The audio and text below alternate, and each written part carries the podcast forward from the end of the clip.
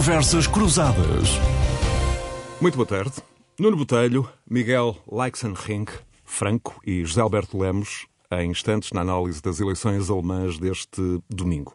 Estabilidade tem sido a nota dominante da política alemã ao longo dos últimos quase 40 anos. A Alemanha conheceu como chanceler Helmut Kohl, CDU, esteve 16 anos.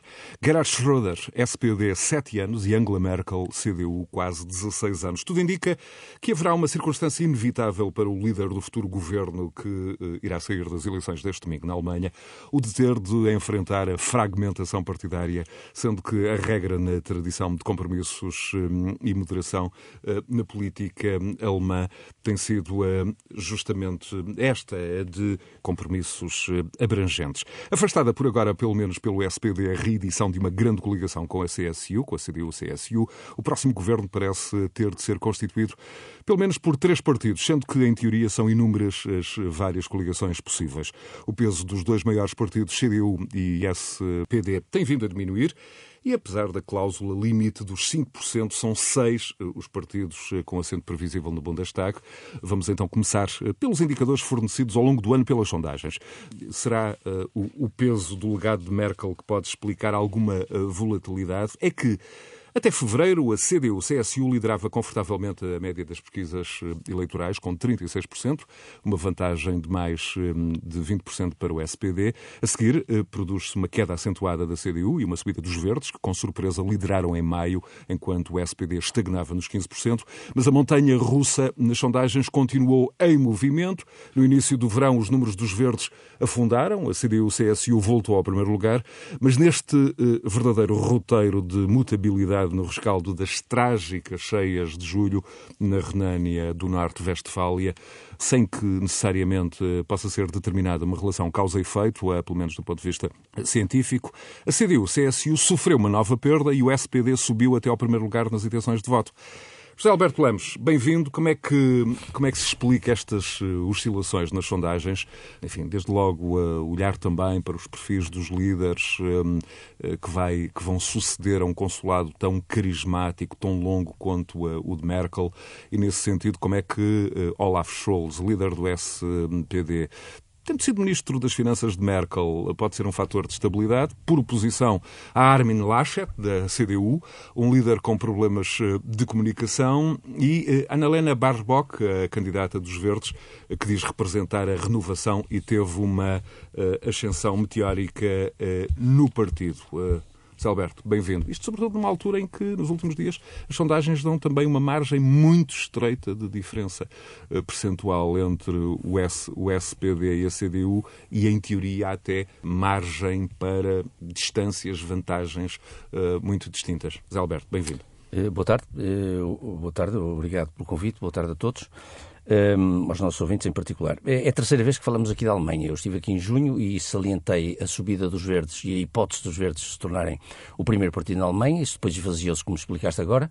Nos últimos, nas últimas semanas, digamos assim, de facto, o SPD, os sociais-democratas, tomaram a dianteira nas sondagens, que parece agora estar numa dianteira relativamente sólida, de 4 ou 5 pontos sobre a CDU. O que apontam as últimas sondagens é que o SPD, enfim, a probabilidade neste momento apontará mais ou menos para isso, para, enfim, que o resultado poderá oscilar entre 25% e 26% para os sociais-democratas, cerca de 20, 21% para a CDU, o partido da chanceler Merkel, 15 a 16 para os verdes, que desceram depois de terem estado numa dianteira, já lá vamos, 11 para os liberais, o FDP, 11, 12 para a alternativa para a, alternativa para a Alemanha e 6 para a esquerda, um partido pós-comunista. Ora bom, sendo estes os números de Linca.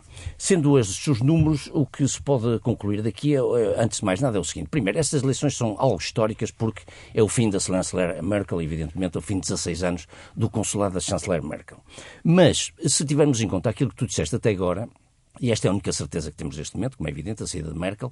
Eh, se tivermos em conta aquilo que disseste agora, pode parecer que a Alemanha é um país muito volátil em termos eleitorais. Isso não é verdade de todo. A Alemanha é um país bastante todo, estável, bastante estável em termos eleitorais. Aliás, a Alemanha até, eu diria que o eleitorado alemão é até bastante avesso a mudanças. Eu, por exemplo, acompanhei a, a, as eleições de 2013 em Berlim e um candidato pela CDU dizia-me que, olha, por exemplo, o grande slogan do presidente Obama na, na América, que foi Change que é mudança. Na Alemanha, se algum candidato utilizasse esse slogan, estava, estava imediatamente condenado a perder as eleições.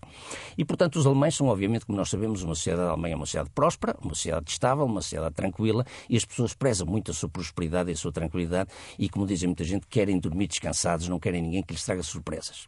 Ora, isto para dizer que esta subida do SPD, dos sociais-democratas, na minha opinião, deve-se bastante mais ao perfil do seu líder, do seu candidato a chanceler, Olaf Scholz, do que propriamente uma mudança, uma viragem política, digamos, significativa no eleitorado alemão. Porquê? Eu creio que neste momento o eleitorado percepcionou Olaf Scholz como uma espécie de, de sucessor natural de Angela Merkel. Angela Merkel era, foi, evidentemente, uma pessoa muito marcante nestes últimos anos, foi até ter uma atitude paternalista em relação à Alemanha, as pessoas começaram a tratar-lhe por Mutti, a mãezinha, e, portanto, o que até não deixa de ser irónico, uma vez que sabemos que ela não tem filhos, e, portanto, Olaf Scholz surge aqui não só como o seu Ministro das Finanças, portanto, uma pessoa que, sendo de outro partido, tem experiência. Uh, experiência Importa sublinhar este aspecto, sendo de outro partido, sobretudo para Exatamente. os ouvintes menos familiarizados com, a, com, com, as dinâmicas da política não, e eh, alemã. E até acrescentar que este é o segundo mandato da grande coligação, portanto, CDU, SPD, sociais-democratas e conservadores, já estão há oito anos juntos no governo. Negociam tudo tintim por tintim, por menor a por menor, antes de formarem o governo e depois o programa é cumprido e, portanto, não há tribulações durante os quatro anos de mandato, não aconteceu no anterior, nem acontece neste, nem aconteceu neste.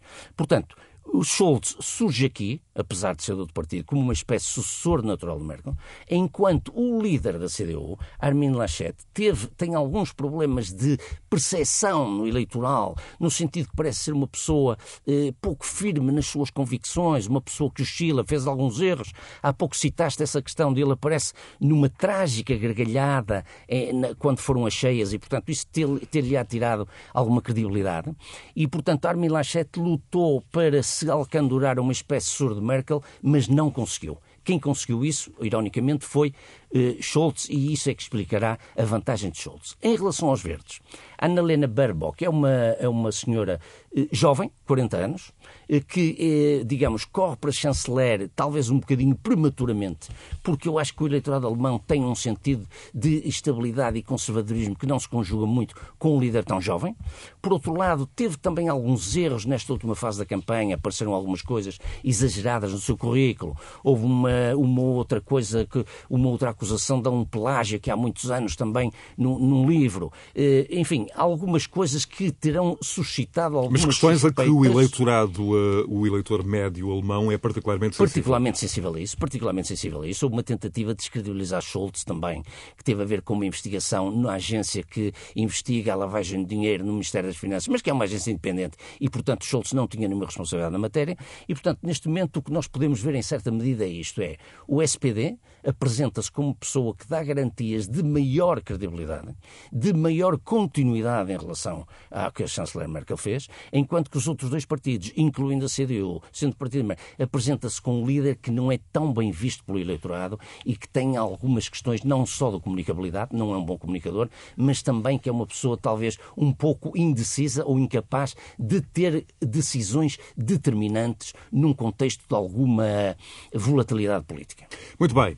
Engenheiro Miguel Franco, gestor, ex-presidente da Câmara de Comércio Luso-Alemã, bem-vindo, um gosto tê-lo de novo aqui. Uh, num país marcado pela estabilidade governativa política no pós-guerra, um país marcado pela capacidade, como, como de resto o José Alberto Lemos referia, pela capacidade de alcançar compromissos, como é que olha para estas eleições e, e que desafios é que os previsíveis resultados vão uh, colocar ao sistema? Por exemplo, um dos cenários das várias eh, coligações possíveis, um dos cenários tidos como, como preocupante é o facto de SPD e CDU poderem ficar muito próximos do ponto de vista eleitoral e isso eh, levaria de alguma forma ao início das negociações com Verdes e com os liberais do FDP, eh, que teriam um grande poder negocial e que poderiam levar a que estas negociações durassem uma eternidade e há aqui o risco, eventualmente, do Dilinca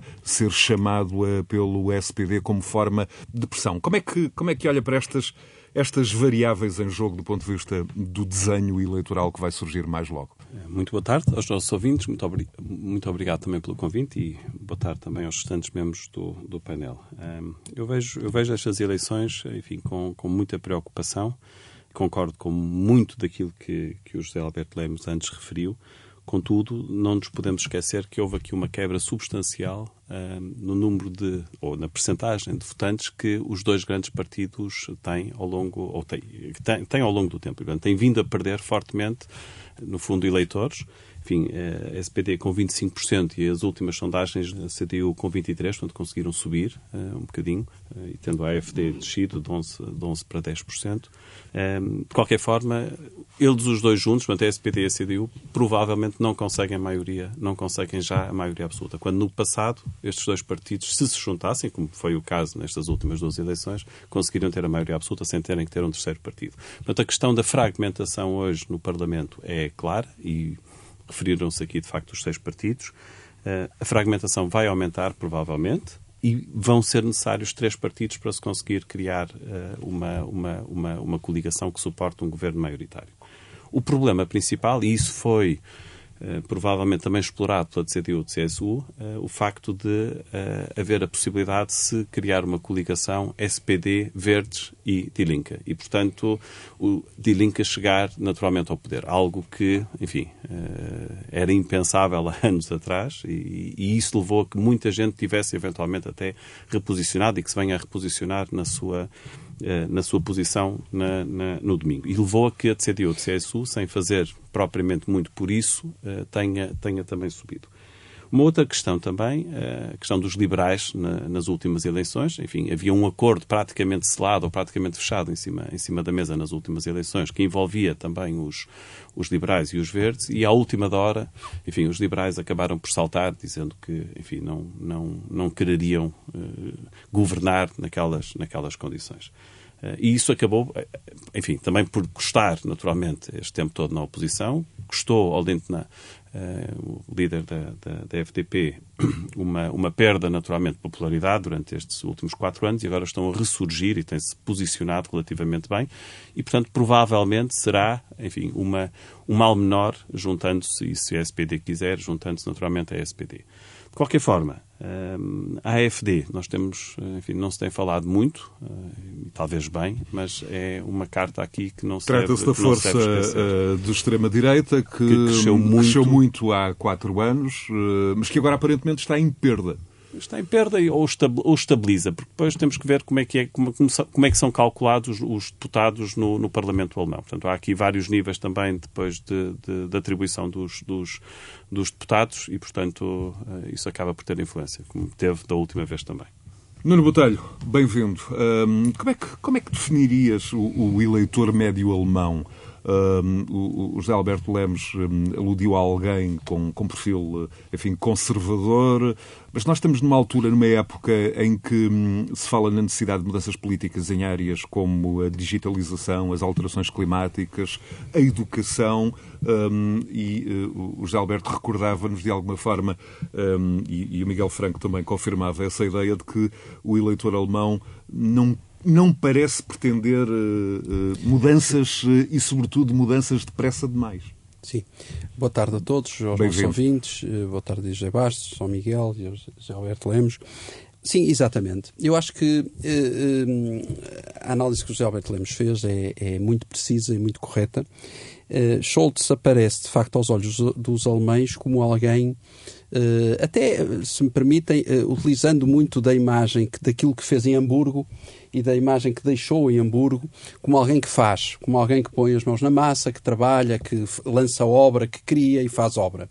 E é, é parece como um fazedor, alguém com boa imagem, ele tem boa imagem, tem boa aparência, boa, boa uma, uma imagem de credibilidade e aparece como alguém credível, alguém de, de confiança, de rigor. Exatamente, estava-me a faltar o termo, exatamente, obrigado, Alberto. e de facto é alguém de rigor. E o alemão gosta disso. E, portanto, aparece com também ideias muito concretas, por exemplo, numa área que me parece importante, por exemplo, numa União Europeia mais política do que económica, por exemplo. E isso é algo também importante para os alemães. Aparece também com, como alguém que quer relançar economicamente uma economia que é a maior economia da Europa, a quarta maior economia do mundo, mas que eh, todos nós já, já percebemos que está em perda.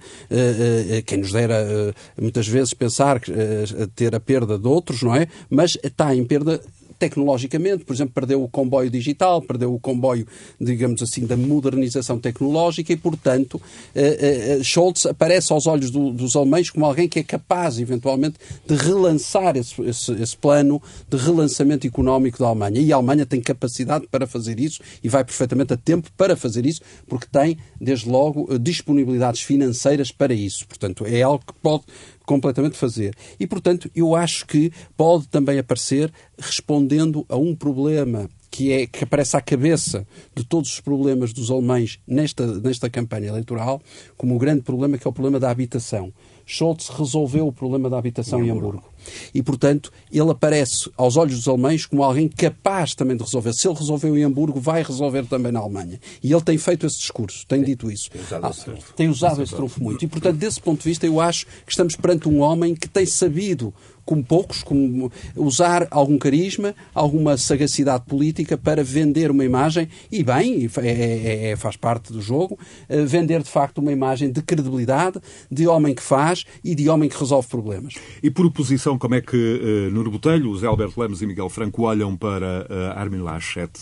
No fundo, até que ponto as inundações de 15 de julho eh, que arrasaram várias regiões da, da Renânia do Norte, Westfália, foram eh, de alguma forma um game changer nas, nas sondagens.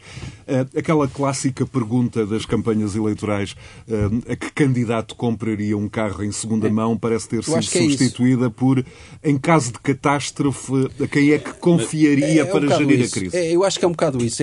por contraposição, as pessoas olham e veem ao lado, não, este não é este. Nenhum que, deles verdadeiramente sim, sim. é um bom vendedor de carros. Sim. Okay? E, portanto, isso vê-se exatamente pela, pelas Mas, percentagens. Cego, portanto, isto não é, é extraordinário. Rei, não é? Também exatamente, é, um verdade. Isso, e, portanto, aqui a diferença é muito, é muito pequena.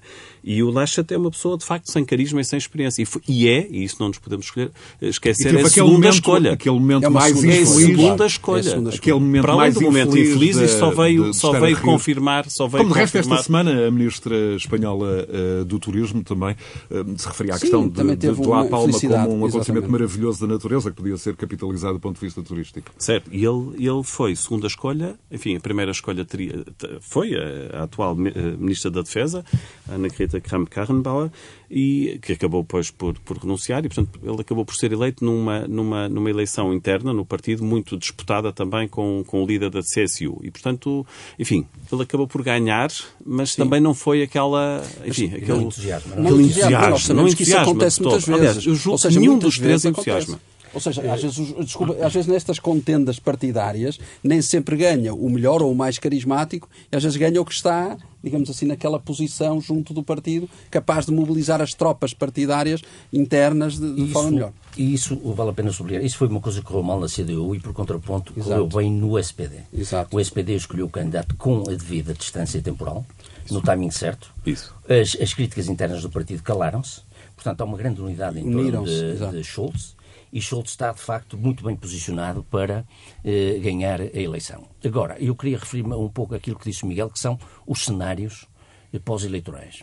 Uh, primeiro, recordar o seguinte. Como é que as coisas são negociadas na Alemanha? São negociadas ao pormenor. Eu recordo, e convém que toda a gente fixe isto, que o, o atual governo, que, que, que, termina agora o mandato, demorou seis meses a tomar é posse. A ser, portanto, só tomou posse seis meses depois das eleições. Porquê? Porque seis meses foi o tempo que durou a negociação. A, negociação entre o SPD, entre os sociais-democratas e os conservadores da CDU, para construir um programa do qual as pessoas depois não teriam nenhum argumento para fugir. Portanto, qual é o e cenário? Não, não estamos sempre a falar de estabilidade. estabilidade. Justamente, depois não tivemos nenhuma crise, nenhum epifenómeno. Exatamente, nada, nada. Está lá. E vai até ao fim. E vai até ao fim. Ou está no programa ou não está no programa. Se não está no programa, não é para fazer. Não é para fazer. É muito simples. É? Isto é alemã e, portanto, nós, como latinos, teríamos muito a aprender com isto. Exato. Mas, eh, portanto, a questão dos cenários que é pela primeira vez, de facto, tudo indica que vai ser necessário fazer um, um, um governo com três partidos. Quem será o terceiro? Ah, primeiro, portanto, o Scholz já disse, obviamente, nos debates que prescindirá da CDU, portanto, está, parece estar fora de questão uma grande coligação, e, portanto, a lógica destas coisas é que o SPD liderará o próximo governo, eh, aliado aos verdes, aliás, que já esteve, essa coligação já existiu no tempo do chanceler Schroeder, no início do século, como sabemos. Aliás, os verdes até tiveram a pasta dos negócios estrangeiros do, do Joschka Fischer, que foi um excelente ministro dos negócios estrangeiros, creio eu, que é consensual. A que se somariam os liberais. A que somariam, na minha opinião, é. mais provavelmente os liberais, os liberais, do que o de Lincoln. Mas isso não encerrava em si mesmo uma série de contradições? Encerra. Uh, Era encerra. isso que eu ia dizer agora. Encerra. Há várias dificuldades na construção deste coisa. Primeiro, do ponto de vista, há coisas que aproximam, por exemplo, vamos tomar o SPD, neste caso, como estando no meio e ter os verdes à sua esquerda e os liberais à sua direita, que é claramente o, o, a geometria destas coisas. Ora, há pontos que aproximam os verdes dos liberais, nomeadamente, por exemplo, as questões de direitos humanos, as questões de liberdades, etc. Por exemplo, são ambos extremamente críticos em relação à China, em relação à Rússia, mais ou menos pelas mesmas razões. Mas depois há as coisas que os afastam, não é verdade? Os liberais, Desde logo a questão fiscal. Política fiscal, a questão, política fiscal, a questão do salário mínimo, mínimos, salário mínimo eh, os, os, rendimentos mínimos garantidos e todo esse tipo de medidas sociais medidas que os liberais são sociais. muito mais relutantes em relação a isso do que, do que os obviamente, verdes. os verdes, não é? E mesmo o SPD. e mesmo o SPD. E mesmo o SPD é mais cauteloso muito em relação a isso, mas também questões europeias, porque, e isso vai ser o mais importante, e não sei se podemos já avançar nesta, nestas consequências, digamos, de um futuro governo alemão, vai ser o mais importante para nós, portugueses e para todos os europeus, vai ser a postura do novo governo em relação a questões europeias decisivas. Designadamente, à questão do Pacto de Estabilidade e Crescimento Exatamente. e, designadamente, às medidas de exceção que foram tomadas agora ao abrigo da pandemia em relação às quais, portanto, a direita alemã, de um modo geral, considera que são medidas de exceção, exceção. nomeadamente a mutualização, a mutualização da dívida, mas, por exemplo, os verdes e o SPD, em parte, não consideram que sejam de exceção, mas será para continuar. Ora, este salto qualitativo que se deu na Europa ao abrigo da pandemia, das medidas de, de, proteção contra a pandemia, é um salto qualitativo que pode ser revertido se eventualmente os, os liberais e houver um maior peso da direita ou da ala direita no SPD entenderem que está na altura de não, não avançar tanto com, por exemplo, medidas de, de estímulo económico, mas também acabar com a utilização da dívida, porque foi uma situação excepcional. Mas, mas isso o Miguel estava a melhor condição de falar A SPD tem essa posição, mas o Scholz não. Pois, o Scholz não. não. É muito mais cauteloso. É mais cauteloso. Portanto, também não deixa de ser... Não deixa, não deixa de ser... E aí é que está o não da coisa. Eu só gostava de dar aqui mais uma nota também, eh, porque não é necessário... Miguel Franco. É que não é necessário que seja a SPD a formar governo por ter, mesmo, mesmo sendo o partido mais votado, não é obrigatório. Estás a não falar está, de uma geringonça, Alma. Exato, pode acontecer de repente. Sim. Ok? Portanto, se por algum motivo a SPD não se conseguir entender não se conseguir com os liberais com os, e com exatamente e, exemplo... e, os liberais e os verdes se entenderem com a CDU, é a claro. CDU que fica à frente. Exemplo, isso claro. também pode acontecer. Não certo. há aqui nenhuma obrigatoriedade sim, sim, sim, legal ou constitucional como nesse em Portugal, sentido. aliás, aliás, como em Portugal. Aconteceu em Portugal. Exatamente. Quem que consegue formar a maioria no Bundestag é que exatamente. exatamente. exatamente. Miguel, vamos então, vamos então já, eh, enfim, mais eh, com mais detalhe para a economia. Temos este, como pano de fundo, a imagem eh, da Alemanha como, uh, óbvio, claro, motor económico da Europa, uh, da União Europeia. É uma economia, com traços gerais, muito dependente das exportações e da indústria. O peso das exportações no PIB alemão passou de 41% em 2005 para 47% agora. O peso do consumo privado baixou de 63% em 2005 para 50%. Uh, a taxa de desemprego está próxima dos 6%, metade dos 12% quando Angela Merkel tomou posse. Mas, Miguel Franco, na, na, na economia, há quem defenda que a Alemanha precisa de grandes investimentos públicos para dar o, o salto tecnológico que falta, por exemplo, infraestruturas digitais. A maior parte das empresas alemãs de referência eh, na exportação têm mais de 50 anos ao contrário dos Estados Unidos, onde nos últimos anos eh, surgiram estes gigantes de base tecnológica. No fundo, há aqui uma economia pós-industrial já a avançar na Ásia, nos Estados Unidos, e a Alemanha continua numa economia industrial tradicional. Enquanto gestor, eh, eu pergunto se esta percepção é algo injusta para a economia alemã e o que é que exatamente tem de ser feito. É sim mixed feelings. Uh, por um lado, concordo, por outro lado, não. Relativamente à questão da digitalização, em relação às infraestruturas e o investimento nas infraestruturas, a Alemanha foi ficando para trás. É um facto. Também a indústria, a indústria mais forte alemã, a indústria automóvel, também demorou muito tempo a reagir face a esta mudança de paradigma, enfim, do, do carro de combustão para o carro elétrico. Mas apanharam o comboio agora e estão e começam, e começa-se a ver isso também no número de, de, patentes que estão a ser, que estão a ser uh, firmadas todos os anos, um aumento exponencial também. É evidente que estão a recuperar terreno relativamente aos Estados Unidos e à China. Eh, de qualquer forma, acho que, por outro lado, a questão da indústria, da indústria dita tradicional se vai manter e há uma grande necessidade de máquinas e de maquinaria que, eh, enfim, e há Sobretudo até disso, no pós-pandemia, na reindustrialização da Europa. Aliás, há um, há um acelerar novamente da, há um acelerar novamente dessa, dessa procura. A questão essencial na Alemanha neste momento, aliás, há quatro pontos eh, que podem ou que podem afetar Alemanha nesta, nesta fase. Uma é a questão do envelhecimento da, da população. Uh, portanto, e as, estas mudanças demográficas uh, estão a, a conduzir a um declínio da força laboral na Alemanha e, portanto, há aqui uma preocupação muito séria que nos leva depois automática também da, da imigração e da necessidade, eventualmente, da imigração.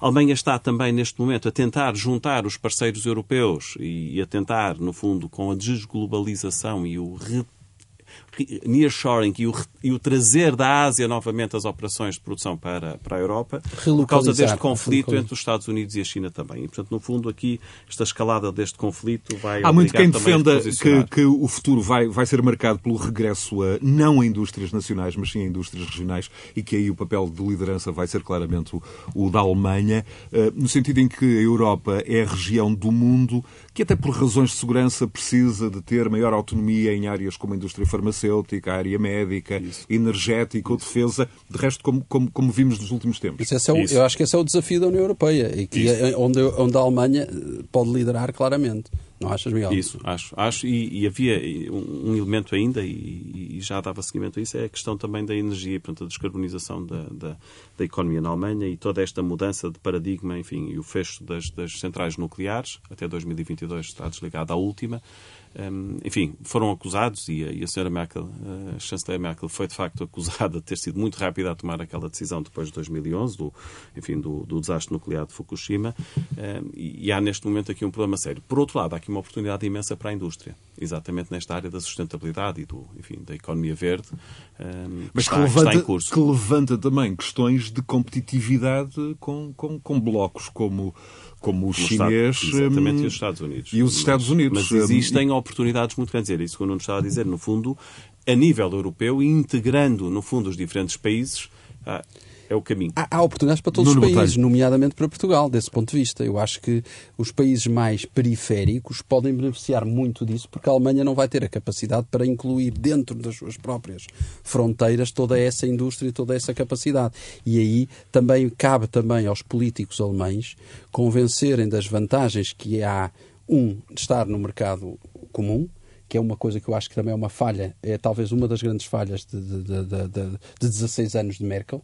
Merkel teve coisas muito positivas e podemos falar já sobre isso. E, e uma é essa e outra é as vantagens do euro. Portanto, eu acho que, desse ponto de vista, eu acho que os alemães teriam tudo a ganhar com essa relocalização industrial que eu acho que é necessária e sendo a, a grande potência europeia, a seguir temos a França e no outro patamar a Itália, eh, mas eu acho que a grande potência que é a Alemanha, eu acho que tem tudo a ganhar com essa relocalização e ser redistribuída também pelas periferias da Europa, ou seja, entenda-se os países de leste e, e Portugal Miguel está a beneficiar disso. Nós, através da está, Câmara de Comércio e Indústria Luso-Alemã, enfim, apoiamos várias empresas sim, sim. Uh, nestes últimos tempos nessa recentralização na Europa e também na procura, no fundo, de fornecedores portugueses para estas cadeias Exatamente. de abastecimento uh, Porque aí está uma oportunidade única, mas isso. mas isso tem tudo a ver com esta nova lógica que eu acho que a Alemanha tem que incutir de uma reindustrialização, uma reindustrialização de ponta, onde uh, vai, entre aspas, puxar um pouco a carroça desta nova Europa que é necessária para se constituir como um grande bloco, não só um grande bloco de consumidores, como hoje é vista à escala mundial, hoje a Europa é vista como um grande, grande bloco de consumidores, mas também um, grande bloco de produção de, de mundial e não uh, que vai comprar à China ou, ou, aos Estados Unidos aquilo que precisa. Eu acho que esse é que é o grande desafio económico da Europa. José Alberto Lemos, há, há instantes o Nuno Botelho fazia uma observação, enfim, com, com, com teores crítico, objetivo também ao consulado da senhora Merkel, e há duas semanas atrás a, a Der Spiegel uh, dizia que na era Merkel se perderam uh, muitas oportunidades do ponto de vista da inovação. E, uh, aludia mesmo ao que, ao que chamava o, o paradoxo da estabilidade, o não arriscar ou o arriscar pouco, e lembrava que o mais extraordinário desse ponto de vista da administração Merkel eh, foi, por exemplo, eh, esta, esta referência que, que Miguel Franco fez eh, ao facto de ter acabado com o uso da energia nuclear no pós-Fukushima. E que, do ponto de vista das medidas estratégicas, como, por exemplo, o gasoduto, a, a, a ligação de Gerhard Schroeder à, à, Rússia, Merkel tinha avançado pouco. Como é que, como é que olhas para esta, Olha, para esta questão da competitividade da, sim, sim, sim. Da, da, Alemanha como, como player industrial? Deixa-me deixa por contar uma história que vem a talho de foice em relação a isso. Em 2013, quando eu acompanhei as eleições na Alemanha, eh, conheci um candidato eh, de, pela CDU, em Berlim, que tinha sido dos Verdes. E, naturalmente, eu perguntei-lhe eh, porque é que ele, tendo sido dos Verdes, agora, naquela altura, se estava a candidatar pela CDU. E ele respondeu de uma forma extremamente interessante. Disse assim, porque eu percebi que só no seio da CDU é que sou capaz de influenciar as decisões mais importantes para a Alemanha. Os verdes não têm essa capacidade de influência porque são um partido que na altura ainda eram, não eram mainstream. E, o que é, ele deu três exemplos, eh, que são exemplos notáveis. O primeiro é justamente a questão de Fukushima. Portanto, a decisão de Merkel, após Fukushima, ter decidido que até 2022 acabaria a energia nuclear na Alemanha. É uma decisão que os verdes reclamavam há imenso tempo e que provavelmente ninguém teria tido coragem de fazer e Merkel fez naquele momento. A segunda decisão tinha a ver com o casamento gay. Depois de muita reflexão, foi a CDU que avançou também com o reconhecimento do casamento gay, coisa que também já era reclamada muito pela esquerda, mas que até, agora, até à altura ninguém tinha feito. E a terceira tinha sido, após várias reclamações em relação à especulação de rendas em Berlim, em particular em Berlim, ela ter decidido que era preciso regulamentar as rendas para evitar aquela especulação. Ora, são três medidas que podemos, logicamente, considerar de esquerda, medidas sociais-democratas, não é verdade? Que, com que Merkel avançou naquele momento em que ele percebeu que era o diálogo interno na CDU, não é verdade? Que acabava por dar frutos na eh, conquista de algumas coisas que, no fundo, eram da esquerda, mas que nunca tinham sido concretizadas porque a esquerda não tinha capacidade no poder para as fazer. E, portanto, indo agora, eu acho que isto é muito ilustrativo daquilo que acaba de dizer. Agora, ainda, ainda a questão da indústria e de como é que isso se traduz politicamente. Eh, de facto, as exportações alemãs estão muito dependentes do, do, tradicional da indústria, não só automóvel, mas também química, não é? Eh, e, portanto, e tudo isso é muito poluente. E tudo isso, mesmo agora com o fecho das centrais nucleares, são as, também eh, muita daquela energia move-se a carvão ainda. Que, aliás, é uma das reivindicações dos verdes também, é acabar com a, a, a energia a carvão e avançar muito mais rapidamente na, nas renováveis. Ora bom, como é que isso se traduz Para além da proximidade da Polónia que... Certo, onde, como é que isso se traduz politicamente? Politicamente pode-se traduzir-se num grande verbicaço, passo o termo, na formação de um governo que tenha precisamente os verdes no seu seio o que parece um pouco inevitável face aos resultados eleitorais que se vislumbram neste momento. Bem, os alemães falam em real política e, portanto, eu acho que a realidade vai acabar por entrar. Imperar, vai, vai imperar. Vai imperar porque, enfim, e, e sabe-se disso também, à volta da Alemanha estão, estão a ser construídas eh, centrais nucleares, nomeadamente na República Checa, para vender energia elétrica à, à Alemanha. Portanto, isto são depois algumas das contradições. Por outro lado, a produção de, de, energia, de energia eólica, e portanto com, com, com as aerogeradores, é no, é, é, decorre no norte, ou, ou, ou, ocorre principalmente no norte, no norte da Alemanha. Ora, é preciso trazer essa energia para o sul. E ninguém quer, naturalmente, que uh, as linhas de alta tensão ou de muito Passe. alta tensão passem por cima da sua casa ou do seu terreno. E, portanto, há aqui um conjunto de problemas muito sérios ainda para resolver. E este é um dos principais problemas. Eu acho que a decisão foi tomada muito rapidamente, sem se analisar e, e avaliar completamente os impactos. E se me permitem ainda, a questão de um blackout, como quase esteve a acontecer neste verão, é algo que está sobre a mesa. Porque se nós tirarmos essa reserva ou essas reservas girantes, se nós retirarmos as uh, centrais a carvão e as centrais a gás e, não, e, e, as centrais nucleares, mas a da altura vamos ter um problema de reagir ou de conseguir reagir rapidamente a um, um pico ou um aumento substancial Como também, Miguel da, da Franco, é o consumo de energia no inverno, nos, no, nos invernos muito aí, rigorosos e, e a dependência da Rússia. E aí entra o Nord Stream. E entra o Nord Stream 2, contra o qual os verdes tiveram, mas que agora, obviamente, numa de pragmatismo, vão aceitar, obviamente, que aquilo funcione, não é? Pois, essa é que vai ser a grande dúvida. A grande, exatamente. A grande ter mesmo que acabar por aceitar, porque não vão ter alternativa, não pelo menos alternativa. no curto prazo. Claro, claro. E, e, obviamente seria demasiado arriscado ver os alemães a triatar de frio no inverno. Meus caros, e olhando agora para o papel da Alemanha na Europa e no mundo, eh, eh, não houve uma única questão nos, nos debates eh, sobre Europa Nada. e quase nada sobre política externa. Nós sabemos que Scholz foi questionado sobre as regras da dívida na Alemanha, dizendo que, enfim, funcionavam bem, não havia razão nenhuma para alterar. Merkel vendeu a ideia aos conservadores, como nos lembramos que o Fundo de Recuperação e Resiliência foi uma exceção. Sabemos que o SPD e os Verdes, como já aqui foi referido, eh, favorecem um mecanismo de estabilização permanente da dívida na Europa, mas a questão da mutualização da dívida ia ser profundamente polémica e iria dividir as águas. Eu, eu, acho que foi. No fundo, as grandes questões foram as lutas contra as alterações climáticas, foi a habitação, que já há pouco referimos, foi, foi o, o custo de vida, a, a, questão do fiscal, os impostos e o custo de vida, volto a dizer, e, e a, a política externa não se falou e segurança eh, pouco se falou também. E, e, e naturalmente falou-se de saúde. E como é que tu olhas, Nuno, para esta Eu elite, isso, esta elite temas, económica? Mas... Há uma elite económica que já quer voltar, já alude, voltar às regras do Pacto de Estabilidade e Crescimento já em 2023. Porque... A inflação é uma preocupação típica dos alemães. Uh, Nuno, como Ou é que seja, olhas para isto? É voltar àquilo que sempre foi. Aconteça o que acontecer, ganhe quem ganhar, voltar à mesma realidade que sempre foi.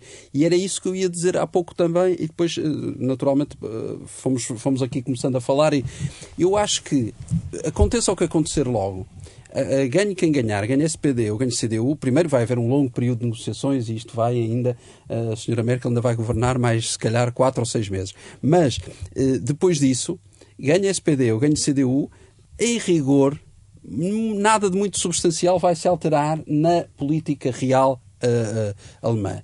Porque a estabilidade, como disse muito bem o José Alberto e o Miguel também referiu sempre, a estabilidade vai ser a grande, a grande virtude e a grande questão para os alemães.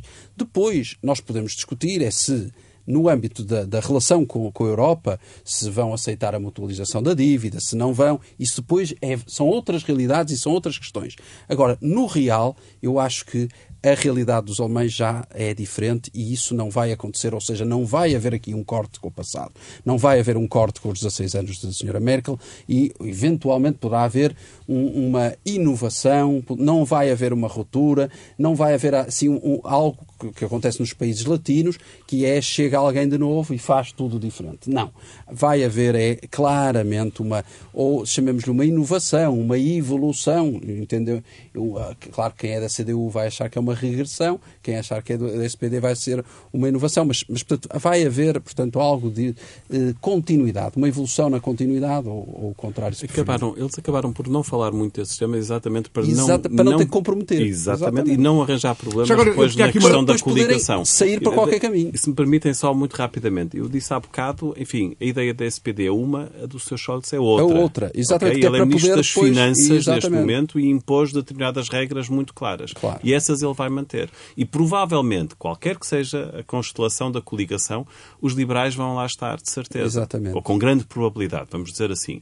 E, portanto, poderão ficar com a pasta das finanças. E se ficarem com a pasta das finanças, as coisas vão se manter dentro destas regras. Exatamente. E não esquecer que a taxa de inflação, e o Bastos referiu isso há bocado, neste exatamente. momento está em 3,8. Portanto, é a mais alta é desde 1993. Do ponto de vista, para já não se tem isso. Para Exato. já não se tem falado muito disso. Enfim, eu lembro do meu avô falar na questão e o drama que foi a, a questão da, da hiperinflação na, na, década de 20 e década de 30 do século passado na Alemanha. E ainda bem que o Miguel faz esta referência ao avô, até porque esta é a pergunta que eu tenho para, enfim, para, para o único participante ascendência alemã neste, neste painel. Há ou não a percepção na sociedade alemã de que uh, o país foi o grande beneficiado uh, da, da criação do euro, desde logo porque era o que estava mais bem preparado para sê-lo? Há, há muito quem defenda que, que os políticos alemães alemães não explicam com clareza ao seu eleitorado a importância do mercado eh, único europeu para a economia alemã. Não só, eh, enfim, aqui invoca a ascendência alemã, como também eh, a condição de gestor de uma empresa de, alemã. Os alemães não tiveram de facto essa, não tiveram de facto essa, essa, ou não têm essa percepção. Acham que estão a ajudar e que estiveram Exatamente. continuamente a ajudar e que prescindiram do, do, da Deutsche Mark. Visto de fora, isto é injusto ou... Eu acho, eu acho enfim, isto agora é uma opinião muito pessoal, visto de fora, claro. Visto como português, visto também, visto como, também português. com a minha Meio costela português. portuguesa agora. já latina, acho que já é, latina. Acho que a Alemanha beneficiou e, e muito, e, enfim, E de certa forma, todos os todos nós, porque Claro. acabou depois por eh, aceitar criar o euro, e isso foi, foi a condição também. Eh, naturalmente que fruto disso também puderam ajudar a Alemanha de Leste, também não esquecer essa, essa integração da Alemanha de Leste em tempo que ainda não falamos aqui, justamente. Exatamente, justamente, em tempo é praticamente recorde. notável do ponto de vista Eh, da E das depois, mais tarde, na crise do euro, também a postura da Alemanha em relação, em relação eh, aos países do Sul. E deixem-me também países. acrescentar, e isso eu vivi de perto, porque nós convidamos a senhora chanceler Merkel, na altura, a vir a Portugal, naqueles tempos crise financeira. Eh, aquilo que se diz para fora nem sempre é aquilo que se diz para dentro. E aquilo que se diz para os mídia também não é sempre aquilo que se faz. E, portanto, há aqui também algumas, algumas distinções que se tem que fazer. Aliás, como se verificou depois com o apoio, quer à Grécia, quer a Portugal, etc. E, portanto, houve questões por gestão política também dentro de casa, exatamente por não se informar ou não se, enfim, ter o cuidado de informar ao detalhe os, os ditos eleitores, eh, que depois têm que tomar alguns, enfim, fazer alguns caminhos secundários para se chegar ao, ao objetivo. Sim, eu- Os, os alemães, os, perdão, os americanos a certa altura classificaram Merkel como slow but steady. Portanto, lenta a decidir, mas depois firme nas decisões. E de facto foi isso que ela fez. Eh, O Miguel acaba de invocar aqui a questão fulcral da, da Grécia e, da, e, da, e das dificuldades que houve na Grécia, evidentemente, em, em 2010, 2000, na sequência da, da crise financeira de 2008, a grande recessão. Eh, Foi o momento em que ela deixou arrastar, arrastar até a última. Convém não, não esquecer que Schäuble, o então Ministro das Finanças de Merkel, pugnou, a certa altura, pela saída da Grécia, ainda que temporária, do euro, e ela evitou isso eh, ao último- no último minuto. No último minuto evitou isso. E, obviamente, impondo, mesmo assim, um grande programa de austeridade, um gigantesco programa de austeridade ao governo, e primeiro um governo de ultra-esquerda, do Tsipras, do, do, do, do Siriza na Grécia. Mas, retomando aquilo Com que o estava a ministro Varoufakis. Exatamente. Por pouco Esteve tempo. lá pouco por pouco tempo, tempo. por pouco tempo. Mas, voltando à questão da, da percepção, Da da percepção, percepção, da percepção das do- vantagens do, do- é evidente eleitor que a. Alemanha beneficia imenso do mercado único europeu, isso é óbvio. Mas, na verdade, os alemães não têm essa percepção. Isso Não também vou-me poder perceber. Não têm Os alemães acham que estão ali um bocado a passar cheques sistematicamente para o resto da Europa, sobretudo para a Europa do Sul, e isso é uma das coisas também que vai dar grande eh, eh, discussão nas negociações para este governo e que pode ser muito difícil. Isto é, porque a sensibilidade, mesmo o Schultz não tem exatamente a mesma posição do SPD, como o Miguel salientou, mas apesar de tudo é muito mais sensível estas questões do Sul e, da, e não, é um, não, é, não é um, digamos, um adepto da austeridade que foi imposta. E, portanto, a história de- que eu referi há pouco da dívida, da mutualização da dívida, vai ser um nó górdio disto tudo.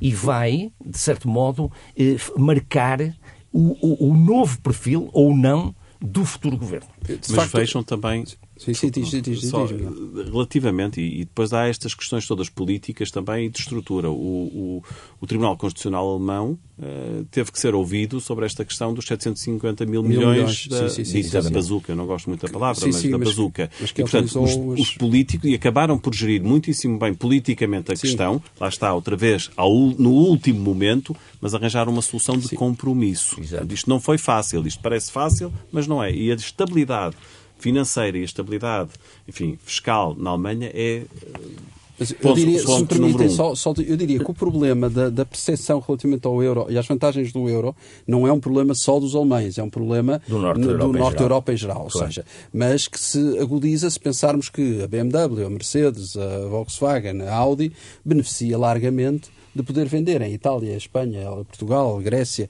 eh, sem quaisquer eh, custos aduaneiros, digamos assim. E no resto do mundo resto do mundo. com mas- uma moeda mais barata uma- do que seria o Deutsche Mark. Exatamente.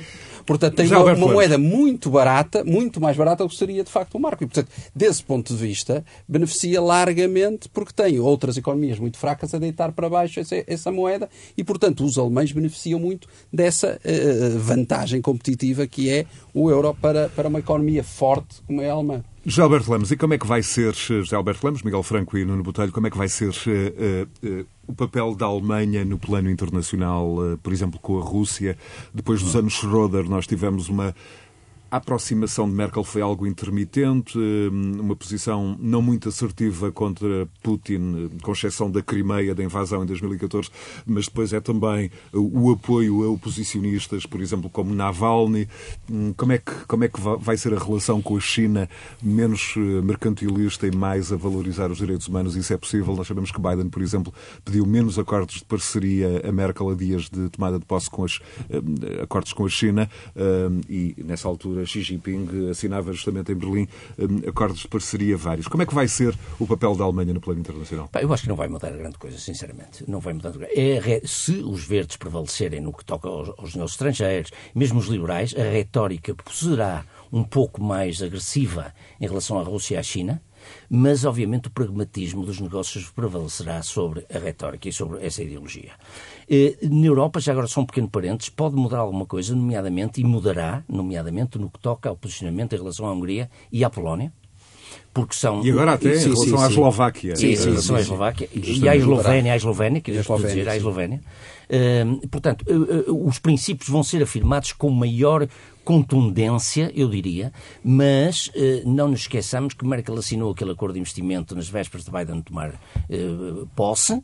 Isso foi muito mal visto no resto do mundo, eh, mas ao mesmo tempo, em relação à Rússia, sempre foram condescendentes, mas também reafirmando a necessidade de respeito dos direitos humanos, como foi na Navalny, etc. Portanto, não vai mudar que, quase que, nada. Eu também diria que não mudará muito, mas eu, eu gostaria de, de dizer só algo que me parece importante. Merkel ficará na história como alguém que liderou a Europa, não só a Alemanha, mas a Europa, perante uma crise pandémica, uma crise do euro, uma crise financeira fortíssima, mundial, e, e também a crise dos refugiados. E, portanto, eu acho que essa homenagem, eu, como europeu, acho que lhe devo prestar e acho que ela merece essa homenagem. Miguel Franco, eu concordo, final. concordo absolutamente com, com aquilo que, que, que o Nuno e o, e o José Alberto acabaram, acabaram, acabaram de dizer.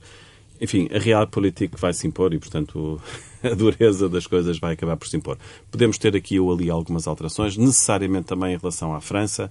Enfim, as relações com a França também sofrerão, naturalmente, pelo, pelo estilo de, de, de, liderança depois da Alemanha uma, e, e, da França, eventualmente aqui algum, algum ajuste, mas, uh, enfim, para fora as coisas vão se manter uh, e, e se vão manter uh, dentro da mesma, da mesma lógica. E eu diria que, se me permitem também, a nível europeu, poderemos ter o ressurgir ou o surgir de uma nova liderança eh, mais a sul, o que pode ser interessante para Portugal, com Mário Draghi a assumir-se, se calhar, como um grande líder europeu. Eu acho que o homem pode, com mais experiência, o homem com mais experiência pelo menos, e isso tem-se visto com as negociações de Itália relativamente, por exemplo, ao PRR e aquilo que tem conseguido para a Itália. E já aqui, já aqui falamos da, da longevidade política de Angela Merkel, uh, há de resto uma geração que vai votar hoje pela primeira vez e que está a votar nesta altura e que chegou à idade adulta sem qualquer memória de outro chanceler.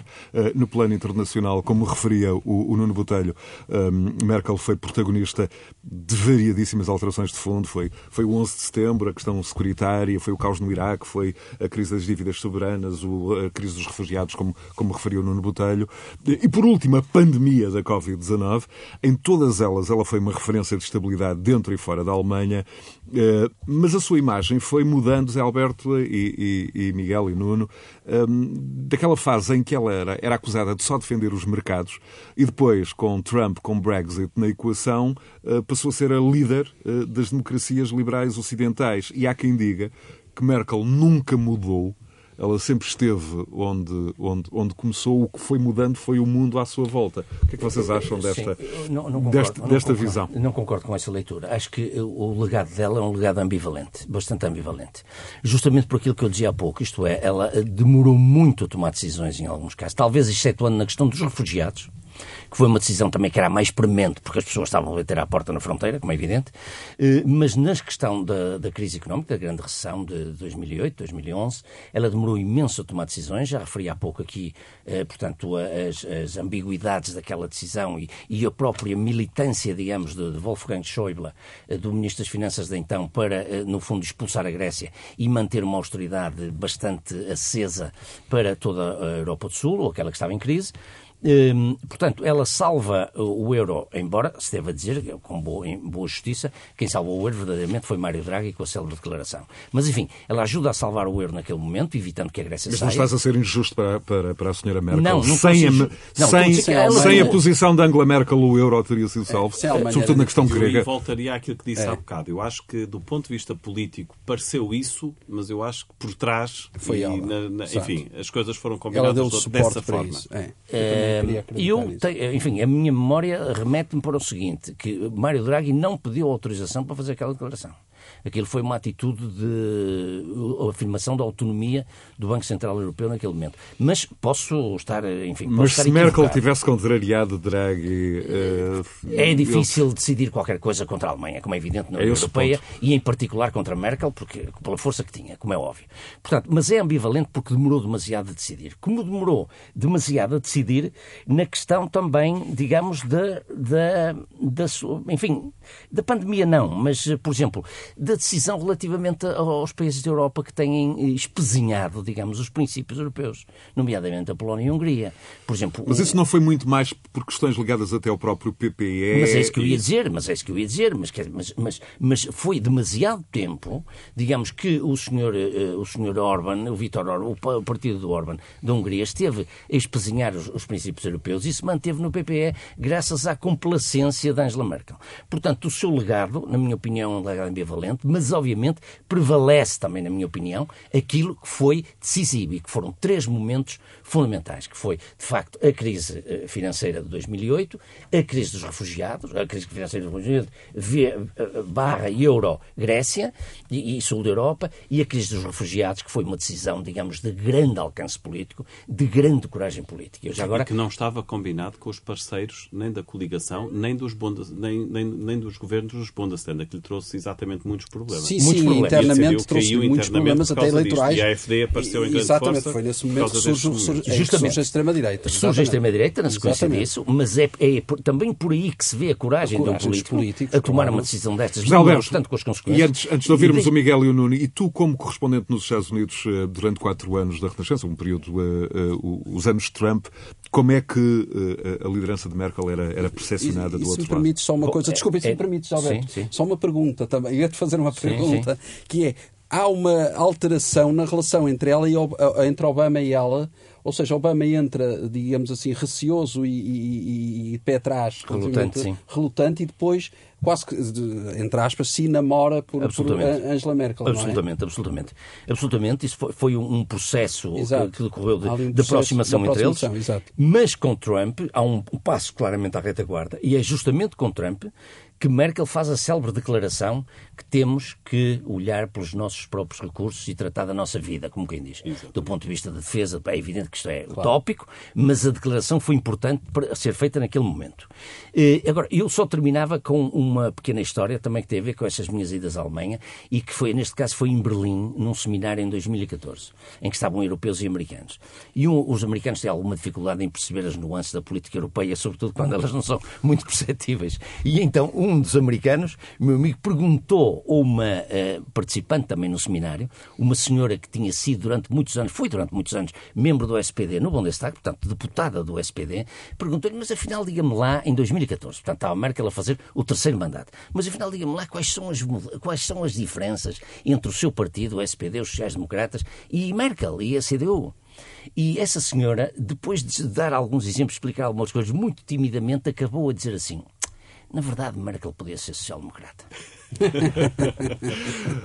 Miguel Franco, Angela Merkel, gestora eficaz de crises ou alguém eh, que tudo fez para, para manter o status quo? Não, eu julgo, eu acho que aí estaríamos a ser completamente injustos manter o status quo. Não, o mundo mudou e muito e ela acompanhou e sempre teve esse cuidado de, de acompanhar. E, e, ela tinha de facto aquele padrão para gerir as crises, um, eh, agindo com o máximo de parcimónia e depois, no último instante, fazia então ou tomava a decisão. E depois firme e ajudava a salvar as, as diferentes situações.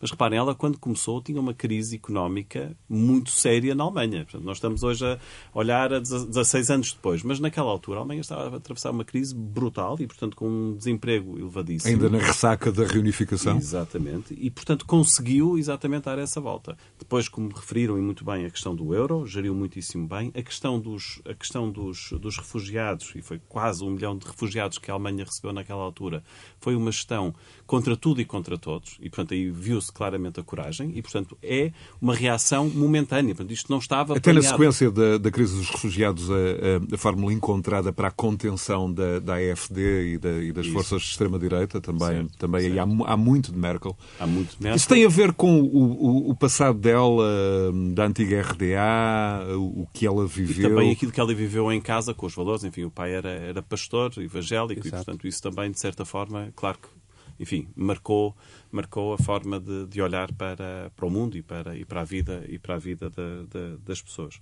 Nuno Botelho.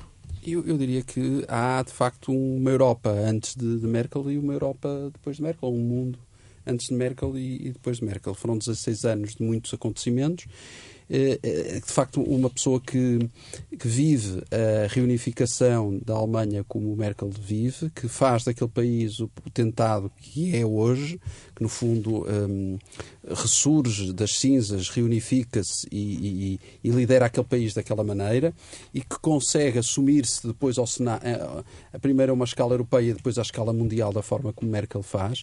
Primeiro, eh, eu destacaria na crise financeira e na crise, eh, na crise do euro e foi fundamental. Concordo também, percebo que Draghi também foi importante, mas eu acho que sem o seu agrimã aquilo não teria acontecido e a crise dos refugiados, onde ela, em, em seu prejuízo, interno eleitoral e, portanto, numa Europa com tanta dificuldade em encontrar líderes e políticos que decidam e, e não burocratas e pessoas que só olhem para o seu próprio essa... umbigo, eu acho que Merkel deu uma lição a todos os outros líderes europeus de que é possível decidir, é possível acolher, é possível termos uma Europa que de facto eh, acolha imigração e ao mesmo tempo continuar a ganhar eleições, continuar a crescer e termos países prósperos e, uma... e credíveis. Até porque a Europa precisa de imigração. Era isso que eu ia dizer, porque o grande desafio dos próximos anos da Europa tem a ver claramente com a imigração. Aliás, Portugal tem esse desafio.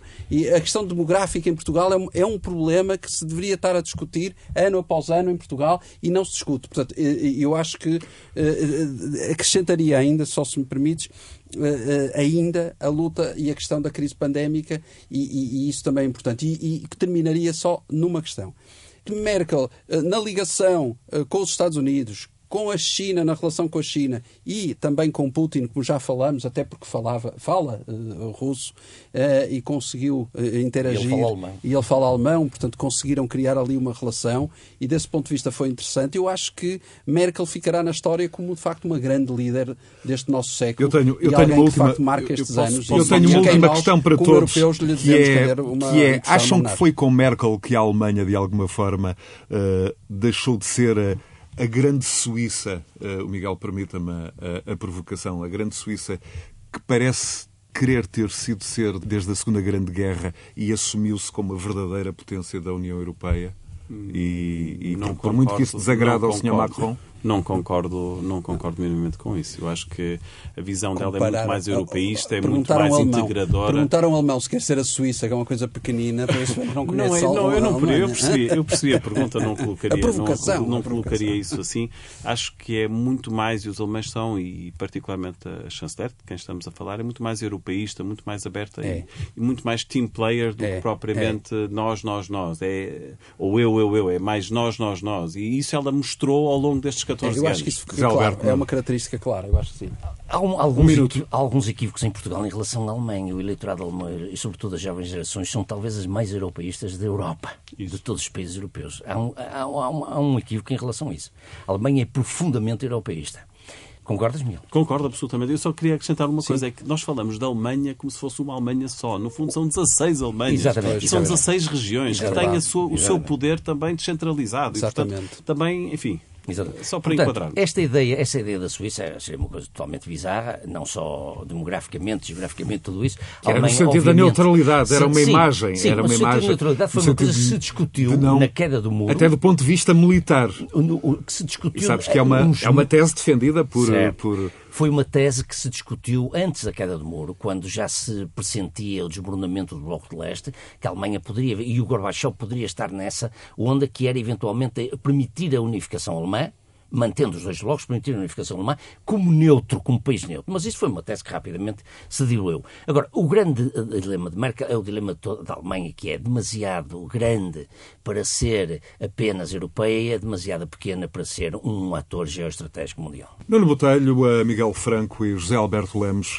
é mais um Conversas Cruzadas, disponível em rr.sa.pt e também na sua plataforma favorita de alojamento de podcast, seja ela o iTunes, o Spotify, o Google Podcasts, Podcast Go e outros. Continuação de Bom Domingo.